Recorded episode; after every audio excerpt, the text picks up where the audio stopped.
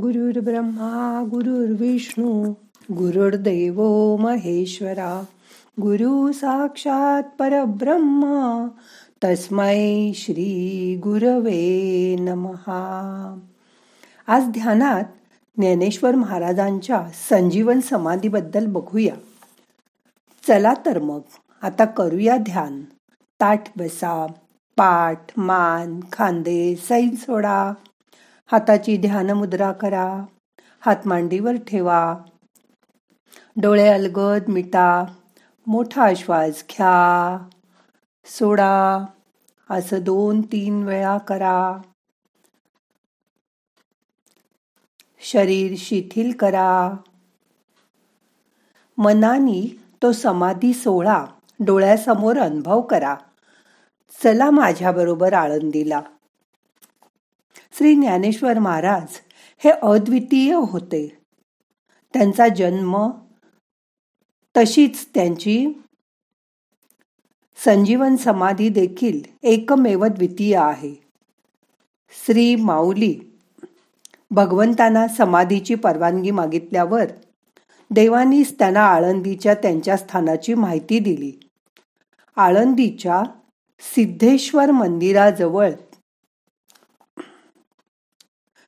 समोर असलेल्या नंदीखाली असणारं समाधी विवर हेच माऊलींचं अनादी स्थान आहे. तिथेच त्यांनी पूर्वी एकशे आठ वेळा समाधी घेतली होती. नामदेव सांगतात तिथूनच ते पुन्हा पुन्हा दरवेळी अवतार घेऊन येत असतात.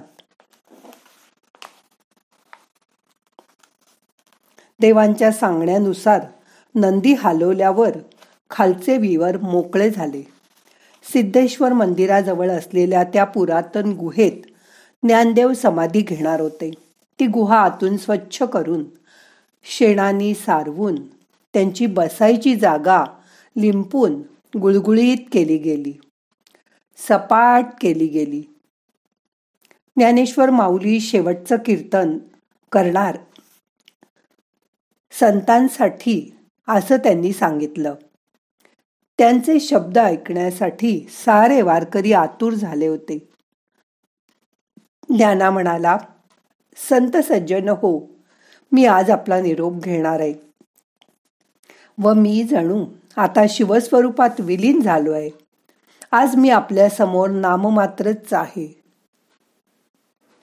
माझ्या सर्वांना अखेरचा राम राम. असं म्हणून ते झोपडीकडे वळले. तो दिवस कार्तकी द्वादशीचा होता. मला तुमच्या सर्वांचा आशीर्वाद हवाय.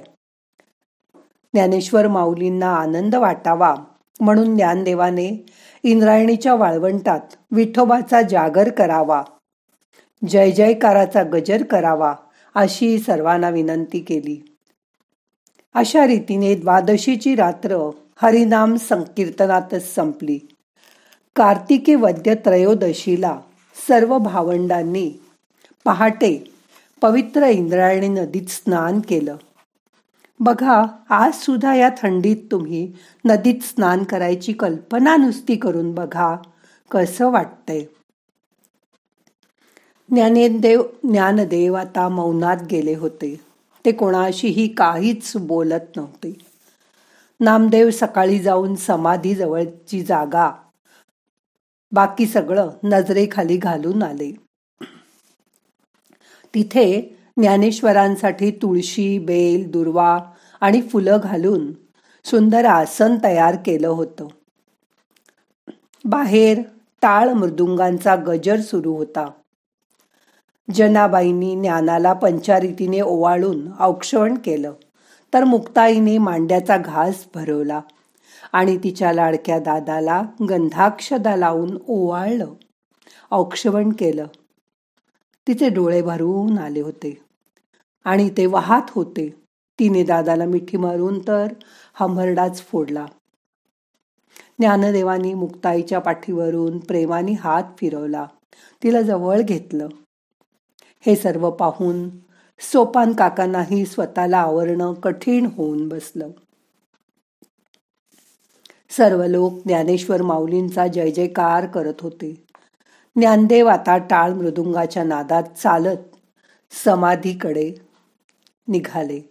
एका बाजूला निवृत्तीनाथ व दुसऱ्या बाजूला संत नामदेव चालत होते. काही जण दुरून तर काही जण जवळून पाया पडत होते.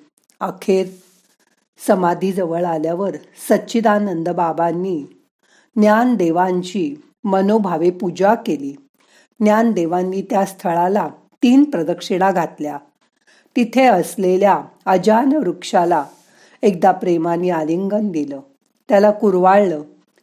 लोकांची नमस्कारासाठी नुसती झुंबड उडाली. निवृत्तीनाथांनी प्रार्थना केली. आता विश्वात्मके देवे येणे वाघ यज्ञे तोषावे तोषो निमज द्यावे पसाय दान हे. सर्वांना शेवटचा नमस्कार करून निवृत्तीनाथ व नामदेव यांनी हात धरून ज्ञानदेवांना बसण्यासाठी त्या जागी शुभ्र वस्त्र अंथरलं. तुळशी बेल फुले यांनी आधीच ते स्थान पवित्र केलं होतं. ज्ञानेश्वरांच्या इच्छेनुसार त्यांनी स्वहस्ते लिहिलेली ज्ञानेश्वरीची प्रत पोथी आसनासमोर ठेवण्यात आली. निवृत्तीनाथांनी हळुवारपणे ज्ञानदेवांना त्या आसनावर बसवलं. नामदेवांनी त्यांना पंढरीचा बुक्का लावला. समाधी घेण्यासाठी ज्ञानदेव पद्मासन घालून ताट स्थिर बसले. डोळे मिटून घेतले. हात जोडून त्यांनी दीर्घ स्वरात ओंकाराचा उच्चार केला. आपणही तीन वेळा ओंकाराचा उच्चार करूया. श्वास घ्या.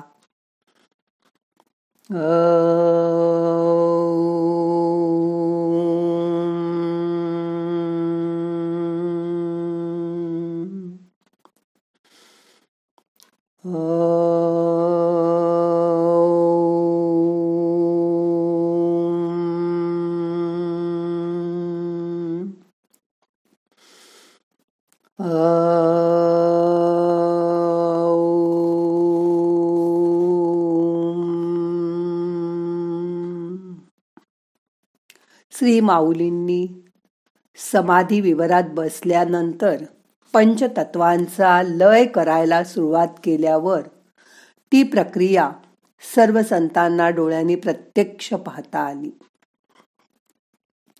पृथ्वी तत्वाचा जलतत्वात जलाचा अग्नीत अग्नीचा वायूत व वायूचा आकाश तत्वात लय झाला. आकाशाचा लय कशातच होत नसल्याने ते भगवती शक्तीच्या आकाशाशी म्हणजे चिदाकाशाशी तादाकार होऊन राहतं.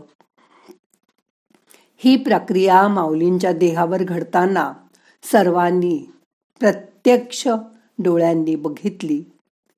पृथ्वी व जलतत्वाचा लय झाल्यावर माऊलींच्या स्थूल शरीराचा भाग अदृश्य झाला आणि त्या जागी एक तेजोमय मूर्तीच दिसू लागली.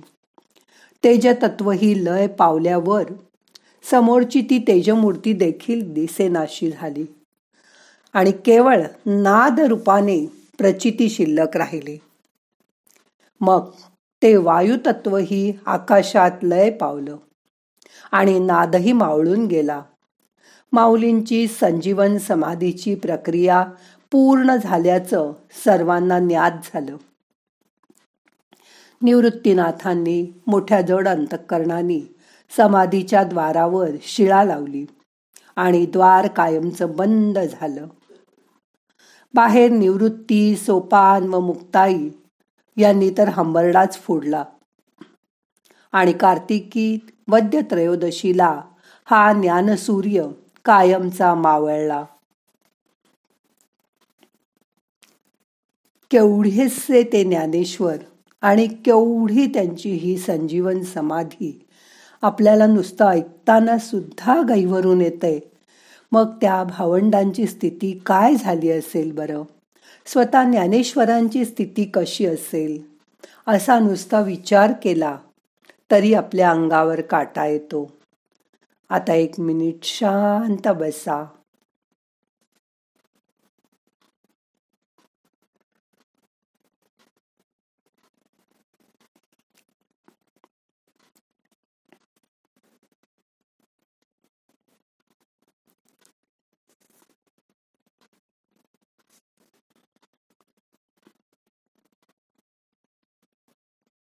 ते दृश्य जणू काही आपण बघतोय असं डोळ्यासमोर व्हिज्युअलाइज करा.